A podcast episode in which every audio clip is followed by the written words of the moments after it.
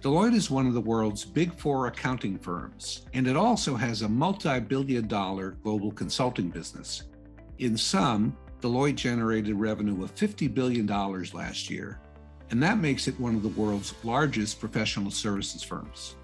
Over the last decade, Jonathan Copulsky had a stellar career running marketing and thought leadership at Deloitte's US consulting business. He also ran the firm's prestigious management journal, Deloitte Review, which is now known as Deloitte Insights. Jonathan was instrumental in helping Deloitte raise its thought leadership game early in the 2010s. He started that initiative with conducting interviews outside of Deloitte, interviews with senior executives who consume thought leadership content to better understand what they were looking for in terms of quality content and how they wanted to view it.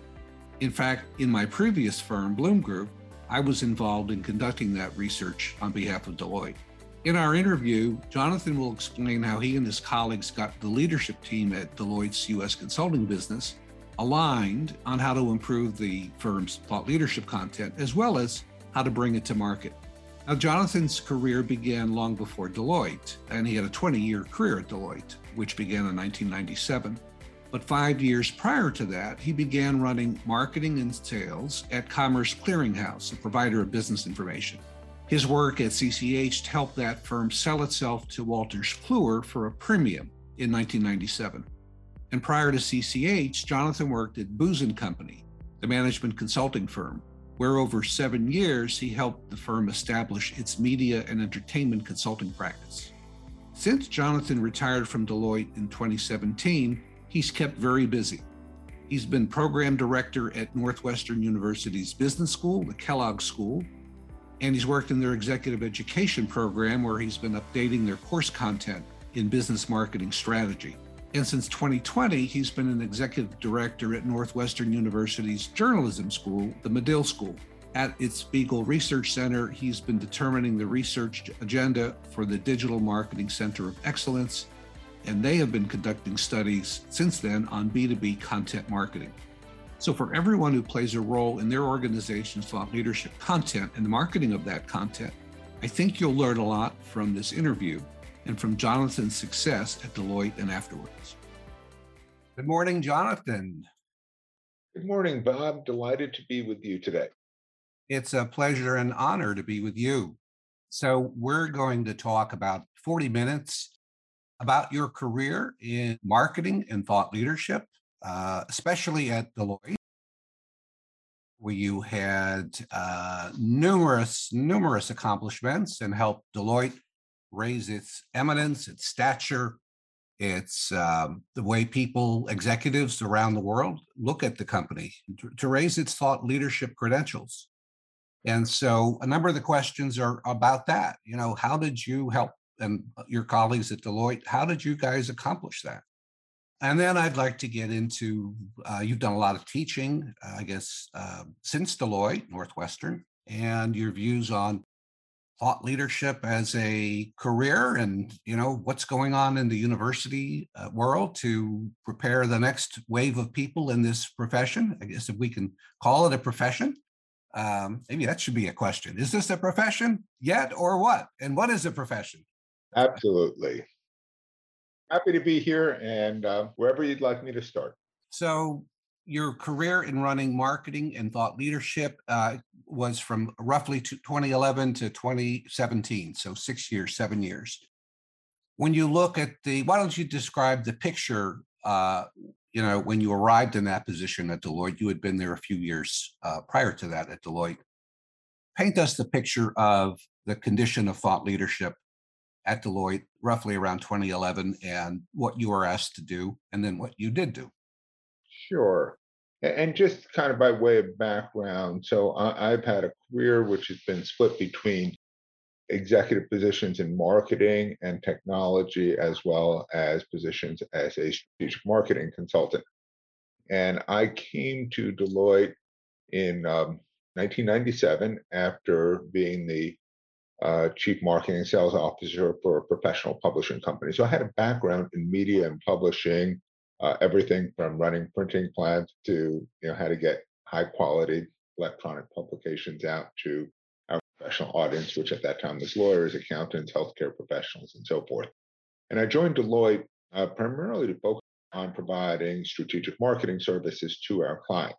But along the way, I was very involved in creating thought leadership. We called it eminence, which I always found to be a funny term, but I kind of grew on me. And um, I was involved in creating thought leadership of eminence for my own practice, really try to credentialize us as a provider of marketing strategy services. We were well known for what we did on the technology side. And I think around 2010 or so, our chief strategy officer, Mumtaz Ahmed, launched a project really to think about thought leadership at the firm. When I talk about the firm, uh, some people know Deloitte because it's an accounting firm, some people because of consulting, some because of tax and other things. But it was a fairly diverse firm with four major lines of business. And Mumtaz really wanted to look across all lines of those businesses. Deloitte is one of the world's big four accounting firms, along with KPMG, EY, and PwC. Deloitte's revenue in 2021 was $50 billion. All four of the big four firms have substantial consulting businesses as well, in addition to their audit, risk, tax, and financial advisory businesses. Deloitte's US revenue was 23 billion last year, about 45% of the firm's total global revenue. And of that $23 billion in revenue in the US, more than half of it came from consulting services. And what's the role of leadership in driving growth for us? And so looked at this as a opportunity to grow the revenue base of the firm and continue to credentialize us in new products, new services, and so forth. So there was a long uh, project. I served as the representative of consulting on the steering committee you and your firm were involved in doing some research with some of our potential clients. And what we concluded was that we believed, and this was important, we believed uh, that thought leadership was critical to the future of the firm. And we also believed that there were some significant opportunities for us to improve. Was that um, how important was that uh, customer input? You know, the executives who either did buy Deloitte services at the time or could buy. Uh, we're buying other professional services, firm services. How important was getting that, you know, market feedback to getting the right people at Deloitte to think about this differently? Yeah, I, I think fairly important. So thank you to you and your colleagues for helping us with that. Uh, and we did some interviews, as you know, and we did some quantitative surveys. But it was really trying to understand, you know, how important is this in the various stages of the decision-making process, from you know what, as a marketer, I call top of the funnel to actual close sales. And it was, it was a little bit hard for us to understand: did this really matter? Hmm. Uh, we saw other firms doing thought leadership, from McKinsey to BCG to Bain, uh, as well as the other accounting-based firms like KPMG and PwC. And we sort of, you know, there's a lot of skepticism within the firm of was this really worth for us to do, or was it simply kind of vanity publishing? And we concluded based on the feedback from the marketplace, yes, it was important for us to do.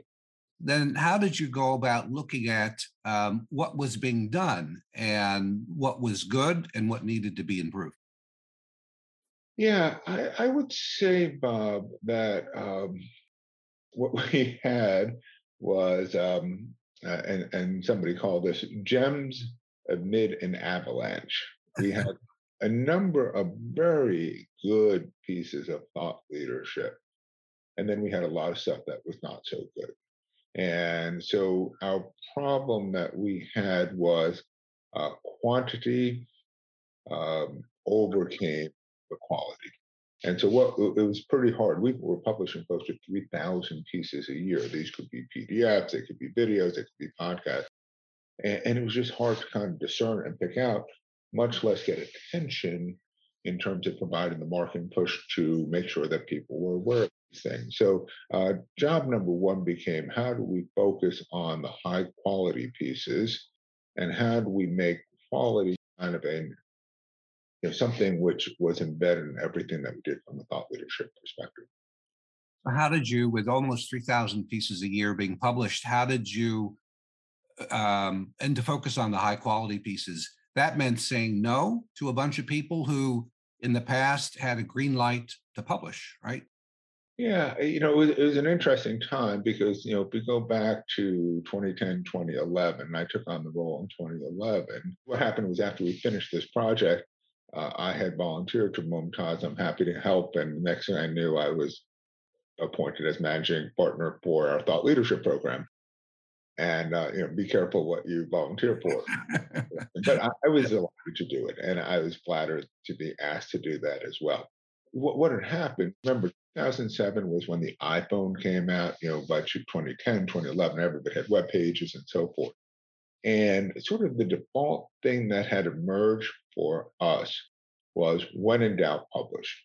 And so our web page and our website became kind of anytime somebody wrote something, as long as it was not offensive to potential clients, as long as it was passed through a risk review process, we published it. And so it just became sort of the, um, I could say, dumping ground, or became a collection point and so forth. You know, we did a little bit of curation, but not a lot. And, you know, quality often was we were in some way sabotaging our own quality because we had a fairly rigorous risk review process. So the process neutered some of the more provocative, forward looking statements that we might make because, God forbid, we should say something that somebody might disagree with. So the we always kind of erred on the side of being conservative.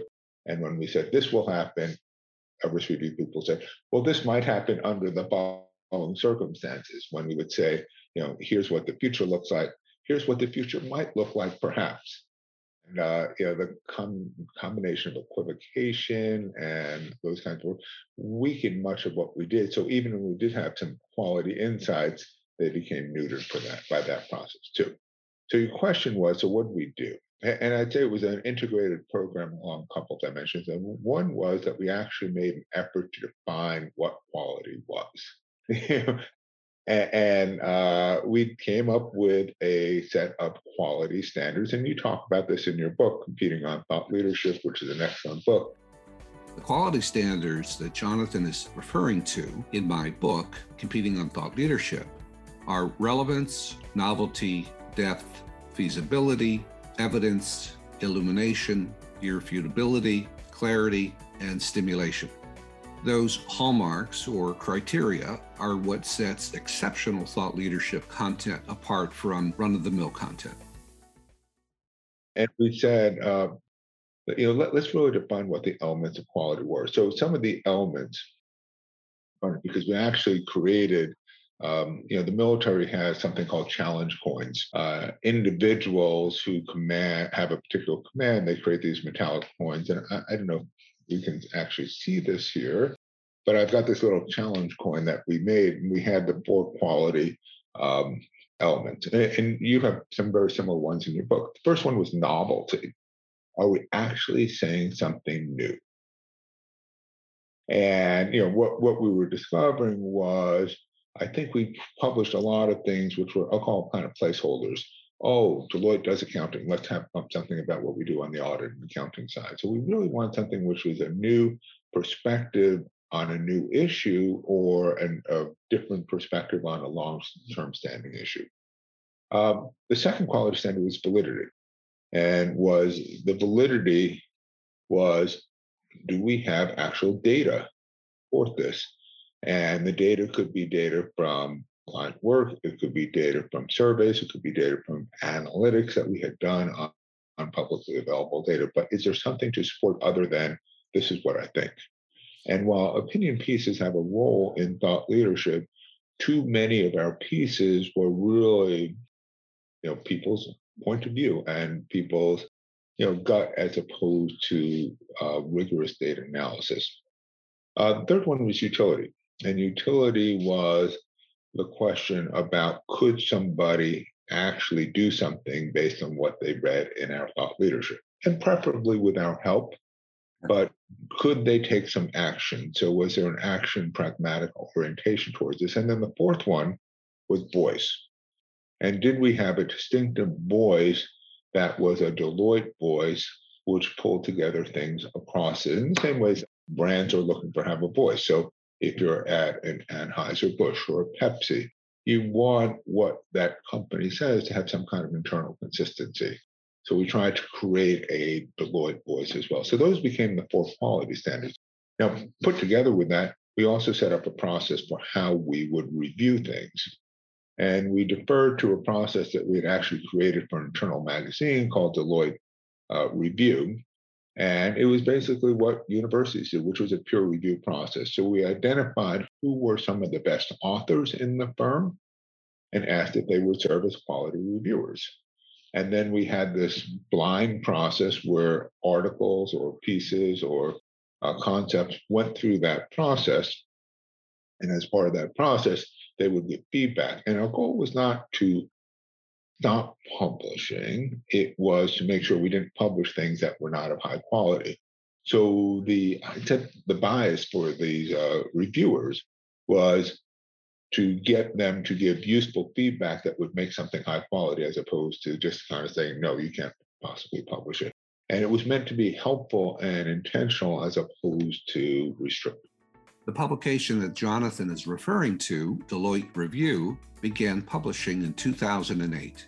Since then, Deloitte has published 28 issues. It rebranded Deloitte Review as Deloitte Insights in 2021. And was there any uh, pushback at first, especially from higher places at Deloitte, uh, people who were used to, who, who like to write, who published often and prior to this, and who said, wait, wait, wait, wait a second. Uh, you've just given, in so many words, you've given me such a high hurdle. You know, you're discouraging me from publishing. I don't like it. Did you get any of that? Not mentioning names or anything. You got that. How did you address that? Well, we did, you know, any kind of change. I, I, think we had a couple of benches. One, one was that the CEO, Joe Echeverria at the time, was completely in support of this. And Mumtaz Ahmed, who was my boss, the chief strategy officer, clearly had uh, Joe's attention, energy, and focus on this. And, and, we did spend, and I and Mumtaz spent some time with our management committee and our board really trying to explain what the strategy was so I'd say there was a fair amount of top down buy in and said, this is important to the future of the firm. We need to do this right. And, um, you know, I, I, and I was a reasonably senior partner too. So I think I had established some bona fides with individuals within the firm as opposed to, you know, and, and you talk about this in the book, as opposed to being a marketing guy who somehow gets inserted in the firm. So I had some credentials. I had just published a book at the time, and got, which was published by Palgrave Macmillan, a fairly large press. I'd written a number of articles for journals. And so I think I had some respect and gravitas, if you will, that helped as well. So if it if it if you hadn't had the backing of Joe, the CEO, Joe Echeverria, and Mumtaz, the chief strategy officer, if you hadn't have and, and the rest, you know, of the management team, if you hadn't had their backing, do you think you would have had a lot more pushback from authors who were used to seeing their stuff sail through the uh, publication process? Would you have gotten a lot more resistance uh, of the type of who's this guy telling me that my article's not good enough for yeah. Oh, I'm sure we would have. But you know, the other thing that we did, Bob, so there was a certain amount of stick, but there was also a carrot. Mm-hmm. And so the carrot part of this was we said, you know, we're going to re-engineer the whole review process. So typically what had happened was somebody wrote an article and then it went to risk review and risk review kind of emasculated or away all the provocative and thoughtful things. And we spent some time with our general counsel, with the risk review team, and said, okay, look, let's really understand what we're trying to do and what are risky things or not. And now let's train our reviewers, the ones who have this approval, who are uh, our editorial board, if you will, in the risk review process. And let's engineer that risk review from the get go.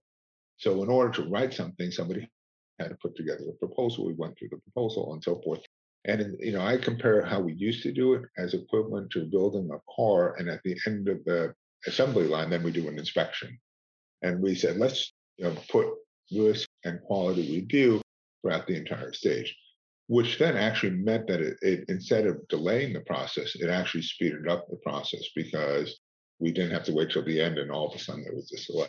The second thing is we said, you know, we're only going to put marketing dollars against things that go through this process. So if you want to publish something and you want to take it, you know, through risk review yourself and you want to publish it yourself and so forth, we're not going to put any effort against it. So in order to get marketing support, marketing effort, it has to go through this process. That was a, a, another part of the carrot. The third thing is that we actually created a destination uh, because it had been our website, and we we built a separate website and a brand, and the brand was called Deloitte University Press. Subsequently changed its name to Deloitte Insights, and we had a logo, we had a visual identity, and we really started to say we're, we're like we need to think like a publisher and a publishing house and create this destination. So if it was on Deloitte University Press, there was a certain cachet associated with it. And I mentioned these challenge coins. Actually, for anybody who publishes, I gave them a challenge coin, and the challenge coin had a logo, you know, press, it had our quality standards, and it said, in recognition of your contribution to Deloitte eminence. And actually, each one of these things was numbered so you could see where you are. Now, I saved number one for myself. uh, but it was also kind of a cute thing. And, you know, I would send them with a little bit of note, and, uh, and, and people appreciate that. They must have felt good about it. I mean, internal recognition, uh, uh, even of that type, you know, someone might say, well, that's just token appreciation, you know. But to me, in my experience, that counts. You know, every bit of positive feedback you can give where it's deserved um, can, can can have an impact. We, we also got lucky um, because when we had done the work initially to assess our thought leadership, there was a uh, outside firm called The Source, and The Source uh, rated thought leadership among professional services firms. So at the start of this, we were number 18 on their list. And I think there were like 25 or 30 firms on the list. So we were pretty far down. And so there was a certain kind of imperative.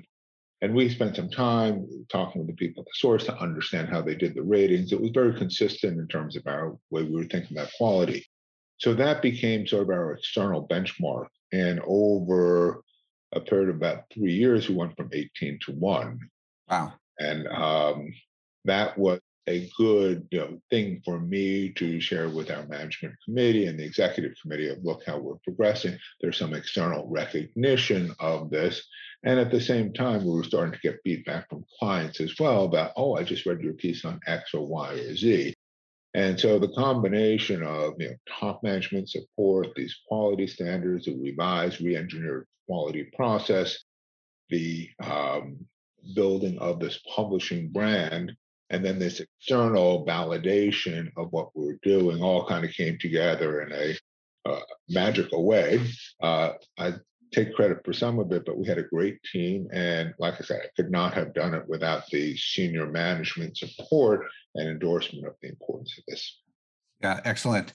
When um, you talk about the impact with clients, you know, clients reaching out, uh, more clients reaching out after receiving um, various pieces of thought leadership.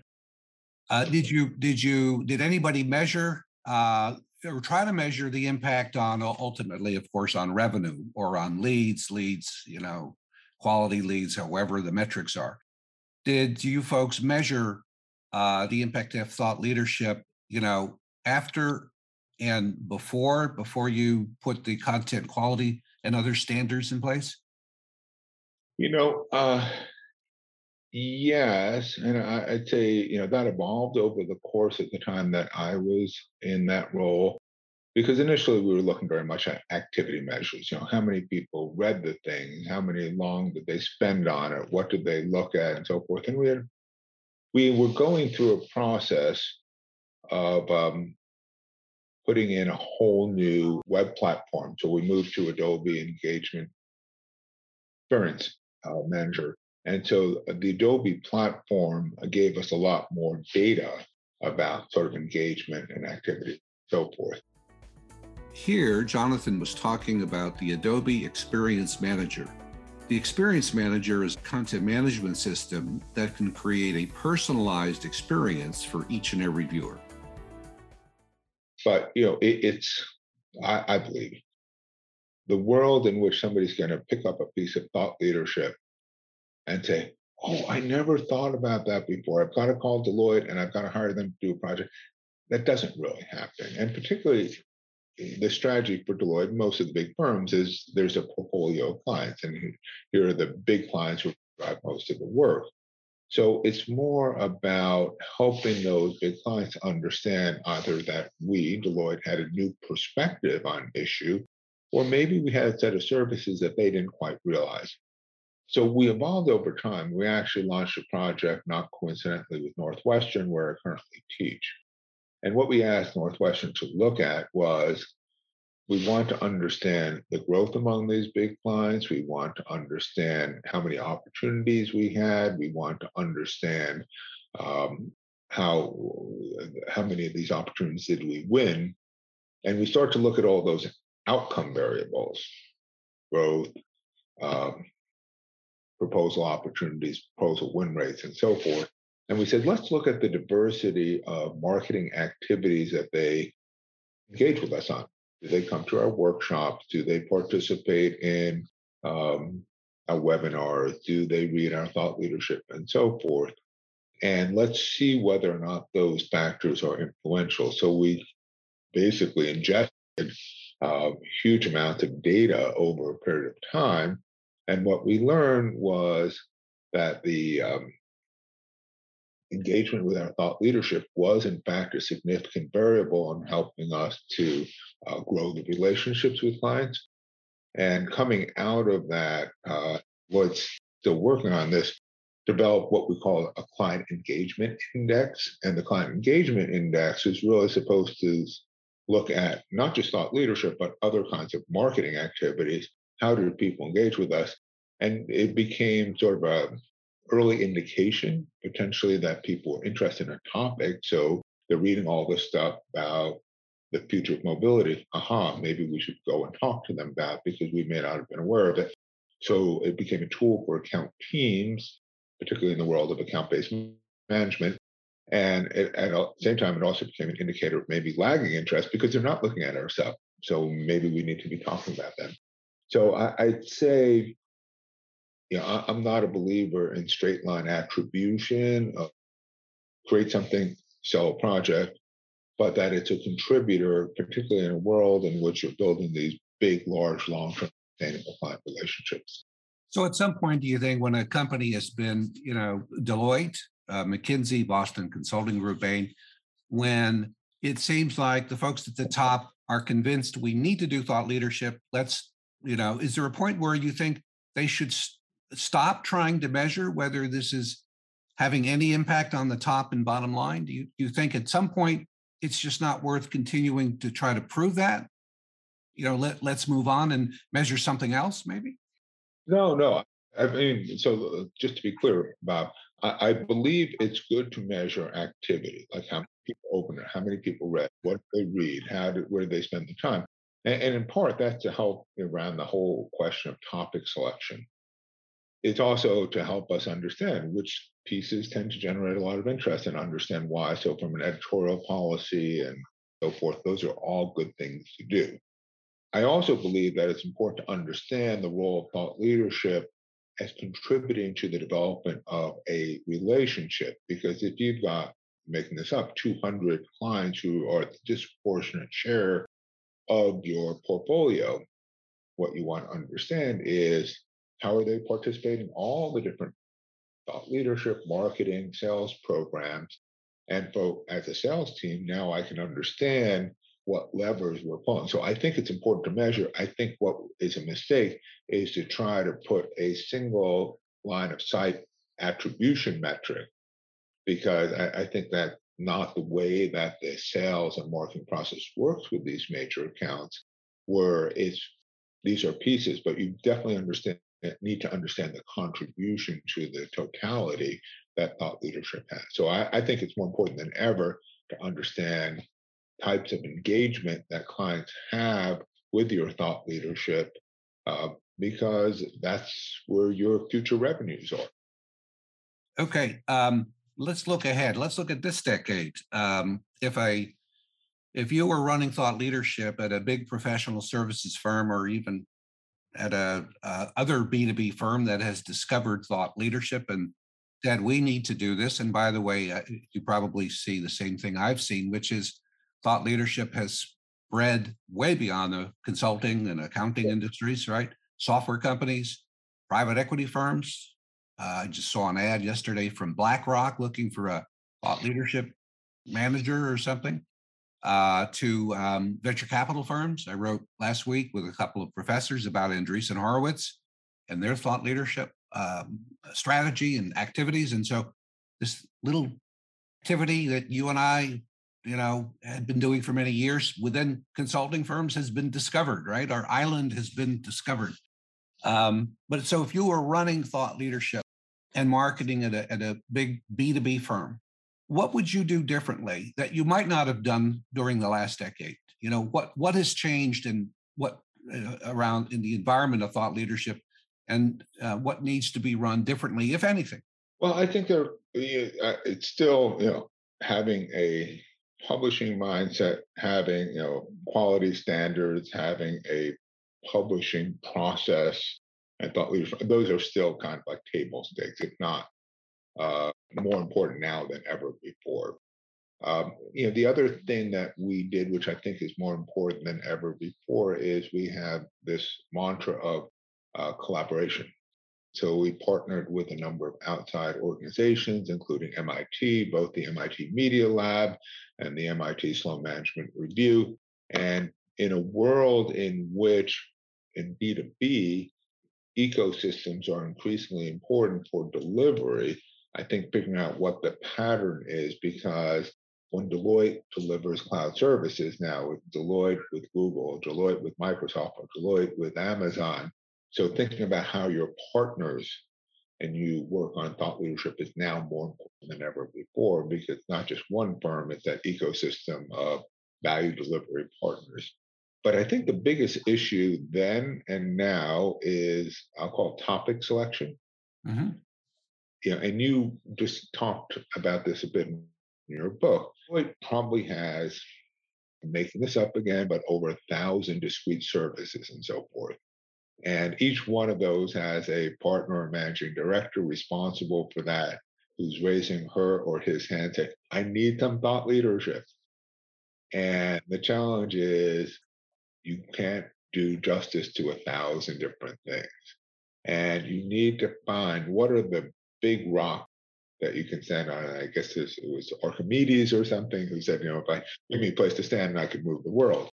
So, what are those big rocks? We refer to it at Deloitte as big idea campaigns. But what's a theme in which many of our services can play a part, but it's less about you know aligning thought leadership with a particular product line. And I think that's more important than ever because you can only do so much. So we we experimented before Deloitte on a global basis with what we call future mobility. And this would include vehicles, would include shared vehicles and other types of programs, and it had impact on real estate, had impact on healthcare and insurance, a bunch of other things. And a bunch of our services could see themselves in that big idea. Mm-hmm. But you can only do so many big ideas. And as I was leaving, one of my colleagues who was looking at this for, for consulting said, Oh, yeah, we've identified our big ideas. We've got 20 of them. tried to politely say, I think that's about 18 too many. so I, I, think that's more relevant. But the other thing, Bob, uh, which continues to change now versus then, is we continue to have a variety of modalities. Um, virtual reality. How can we use that? I think um, I saw probably maybe about a year ago or so, uh, PricewaterhouseCoopers doing something interesting with using virtual reality uh, headset to deliver what I would call thought leadership. Hmm. You know, podcasts now are kind of established, but a couple of years ago, those were new and novel. You know, uh, increasingly, there are tools for large scale data visualization that become important. So I think keeping up with the technologies which help people to engage with thought leadership is now more important than ever before. The other thing I think is probably more important than ever before is that we've got better tools for personalization. How do we you know, dynamically create content that's relevant to individual targets. The CFO at a pharmaceutical firm may want something very different than the chief HR officer at consumer packaged goods company. How do we think about taking thought leadership and personalizing it? Not just saying, Dear Bob, here's something that you might be interested in, but where the content actually reflects your interest as well. And then, you know, how do we give better opportunities for interaction? And um, we know that if people have a chance to comment, that's good. If we know people have a chance to review things, that's good. So, how do we engage clients in terms of interacting, potentially co creating thought leadership, and so forth? So, I'd say topic selection more important than ever before. Focus on ideas that you can own. Uh, having the right kind of technologies for delivering this thing, figuring out ways to personalize, and then thinking about creative ways to engage uh, through the use of technology and other platforms. Interesting. Let's go back uh, quickly to the virtual reality uh, topic that you, you discussed, uh, especially given all the conjecture about the metaverse and you know all this, which I'm still trying to sort through. but um, you virtual, and everybody else, right? I guess so. We're all in the same boat here. Is uh, you know, hopefully somebody will crystallize exactly what it is and, and what the impact is. But on the on virtual reality, do you see an application in thought leadership for events for you know we used to call them marketing events they we would speak at somebody's conference or we'd run our own seminars and conferences or webinars? Is there a virtual reality play in thought leadership events where we're presenting and listening to clients and showing them how smart we are? So i think so but i don't know so and, uh, one of the other things that we did at Deloitte, and I'm a big believer in, is testing and learning and figuring out ways to uh, try something out without like betting the farm on it. So, for instance, we had um, back, this was probably around 2012 or so, uh, one of my colleagues had published a report for internal purposes about the growth of massive open online courses, MOOCs. And I thought it was kind of interesting. And I had this idea maybe we, Deloitte, should create a MOOC. So I went back to this guy and I said, how much would it cost us to develop like a high quality MOOC? And we, we determined that we could do something for under $100,000, which for hmm. Deloitte is a lot of money, but well within the affordability definition. I said, okay, let's do it. And we picked the topic of the Internet of Things because we thought it was a very relevant topic. We partnered with a couple of different organizations to do it. We have to have somebody on our team who was a former business school professor at Marquette University, and we did this MOOC. And we had 15,000 people who signed up for and completed the MOOC end to end. Each one of those people who went through the MOOC spent on average about five hours with the MOOC. Wow. Now. Would, would have been great to have a million people, absolutely, but five hours and 15,000, that's gold. And, you know, talk about client engagement, they were engaged and so forth. And somebody would say, well, why do you do it? We said, because what we want to do is to demonstrate the credibility of Deloitte, that the, we have the capabilities and the thought leadership so that when you're wrestling with problems around the Internet of Things, we can be a valuable journey partner for you.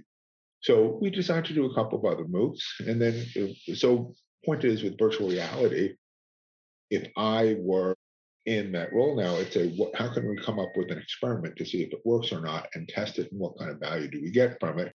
Because my hypothesis is that's important, but I might be wrong. And it would be the first time I was wrong. So do some experiments that give us the opportunity to test and learn. Yeah, in fact, I've thought about um, this a little bit uh, to the degree that it's dangerous thinking, but uh, you know, it's in seminars. The the typical thought leadership technique is for the presenter, whether Deloitte or whomever, to give to, give case study stories. Right? You know, here's how we solved this problem at this auto manufacturers in, in you know this manufacturing plant. So virtual reality could bring those webinar or seminar viewers into the plant where the presenter is saying here was the problem over here. See this this piece of this the assembly line? We had to do this over here and that over here. And the audience is drawn into the environment that the presenter is talking about, as opposed to just hearing from the presenter, you know, uh, in a third degree of here's what we did at General Motors manufacturing facility. So I'm with you 100%. It sounds like a good idea to me, but sometimes my good ideas don't quite work out. so, so I, I, would encourage people saying, okay, so it sounds like let's think about doing one. What will we learn from doing one? Let's try it out. Let's test it. Let's see how people react to it and so forth. And, and I could tell you that, you know, as we're living through this period of COVID, a couple of companies outside of professional service firms have started to do that. So General Electric has started to do it with some of its capabilities to bring people into kind of an innovation center. But now the coming into the innovation center is all done virtually.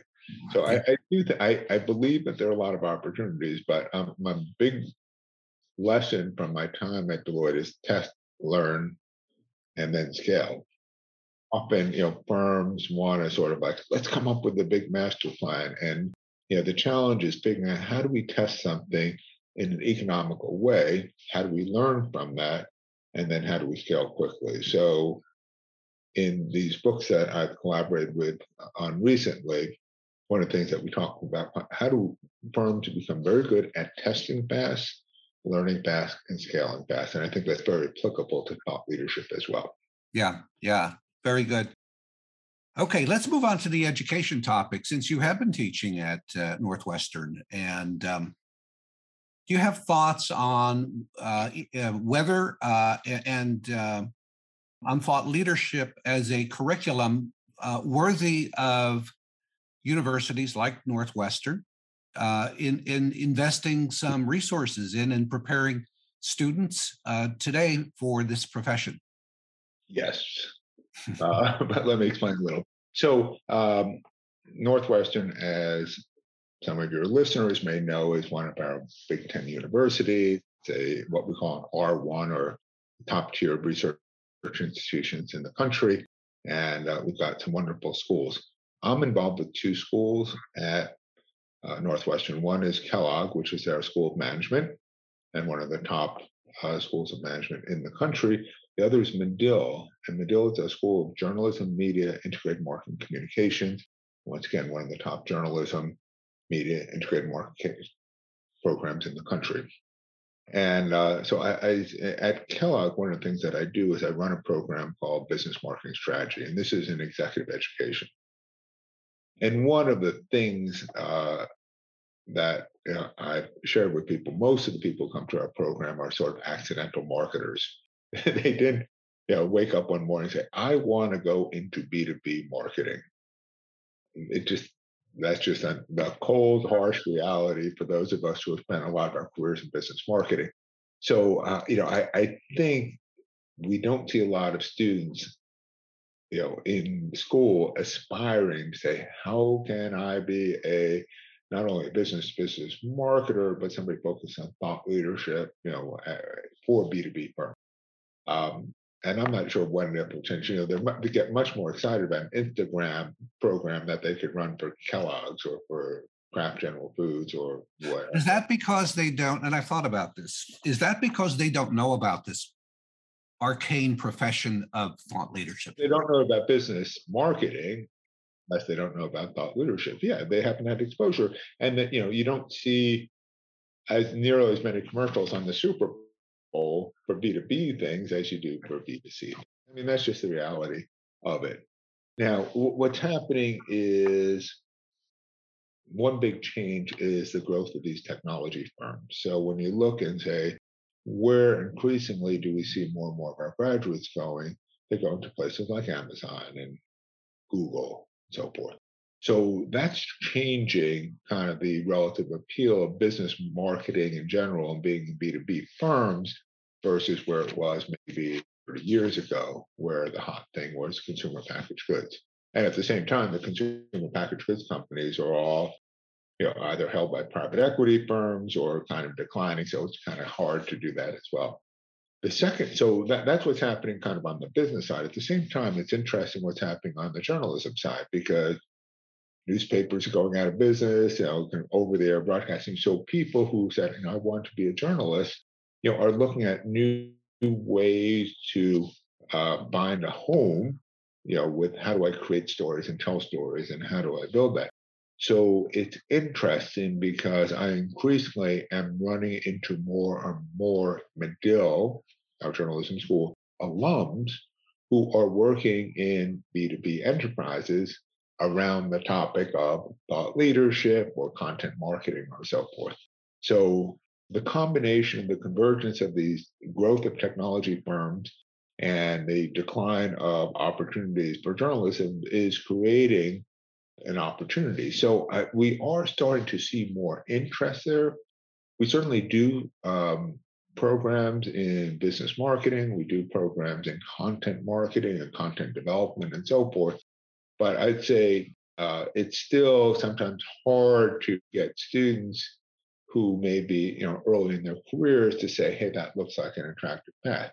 But yet, I'll talk to people who are mid-career, uh, and I can think of at least one at Salesforce, and she would say, you know, I never would have expected to be here, but now that I'm here, I look at my work to become, you know, earn my master's of science in journalism as pivotal to my ability to be a great marketer and to be involved in our thought leadership and content development.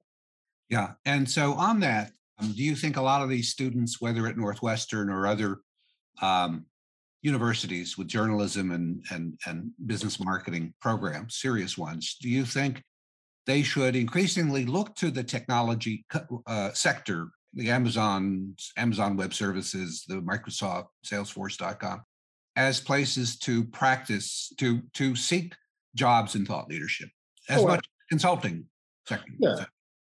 Consulting, law firm, so forth. Yeah, absolutely. So I but I think uh, there's more of a pull now than there might have been 20 years ago. Yeah, I think it's just one of the great undiscovered professions at the university level. Uh, my alma mater, Penn State, uh, uh, which I've been involved in in a limited way since um, over the last three years, four years. Um, um, I think thought leadership was somewhat new to their school of journalism or uh, college of communications when I uh, mentioned it to folks at the top of the of the college back in um, 2018, I think it was. So, um, so, but it's it's great to see that they're and they're interested, and I imagine there's I hear I'm hearing there's interest at Northwestern and maybe there's interested in many other places, um, you know, universities around the country or even around the world.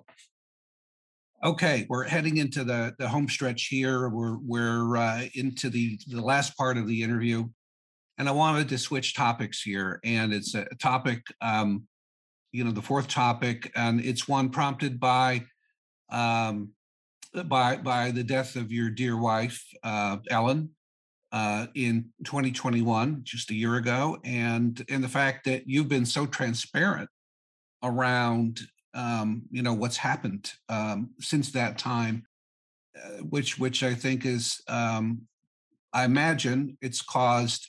I'll just talk about myself.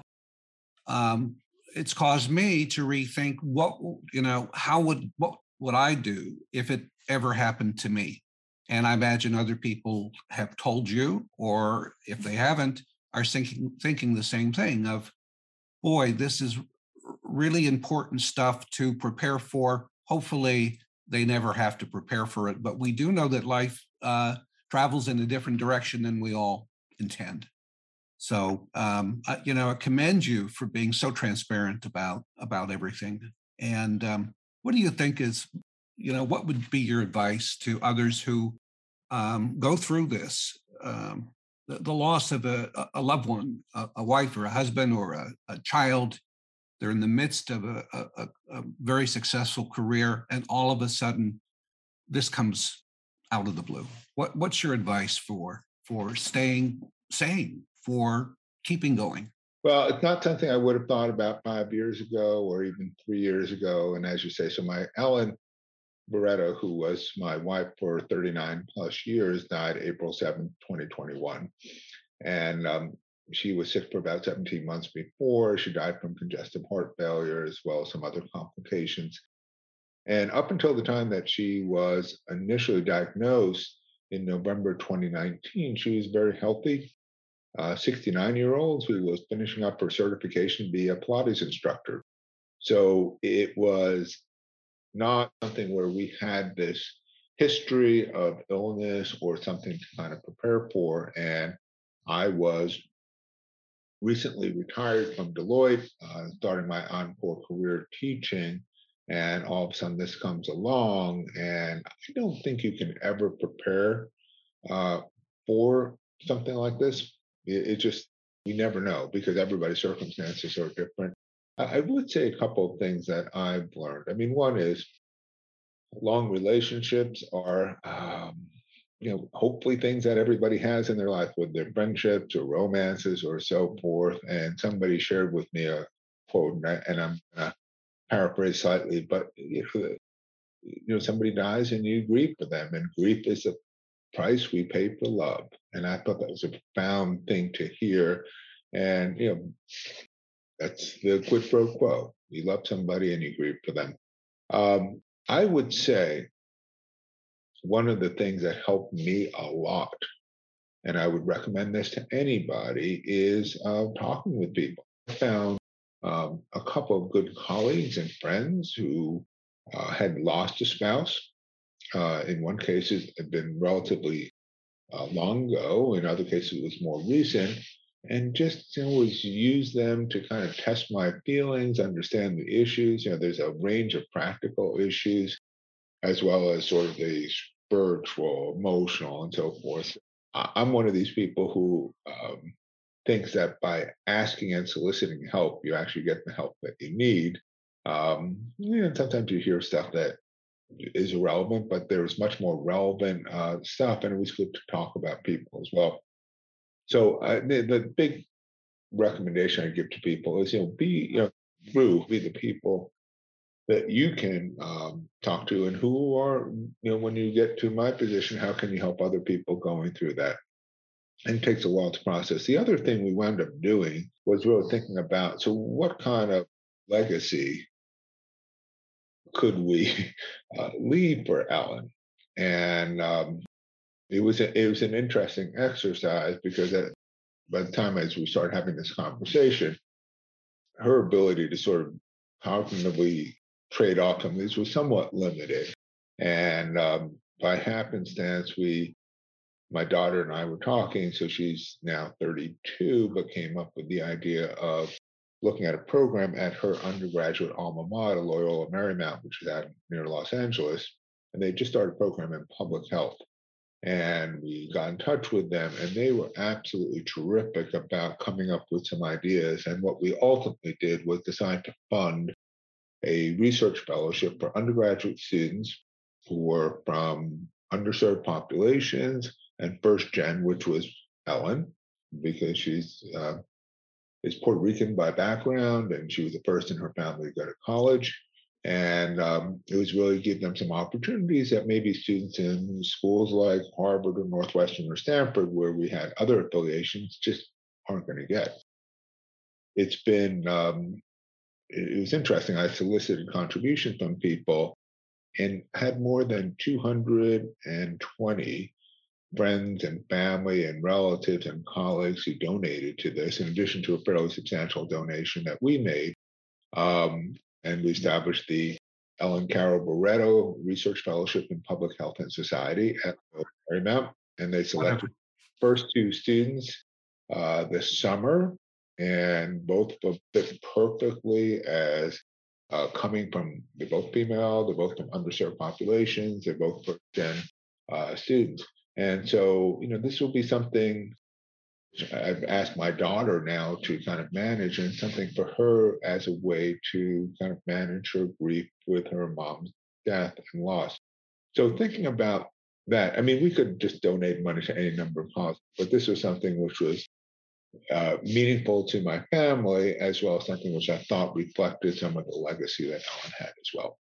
Yeah, that what a what a wonderful gift um, in her memory. What what what a wonderful move. It, it, it's um, I imagine Ellen, if she was alive, would would have looked at this and said, this is this is a perfect perfect thing to to opportunity to give you know yeah i mean we talked about it with her before she died but how much of that she processed yeah quite oh, she, so she knew about it so she knew about what was going to yeah. happen oh, oh yeah.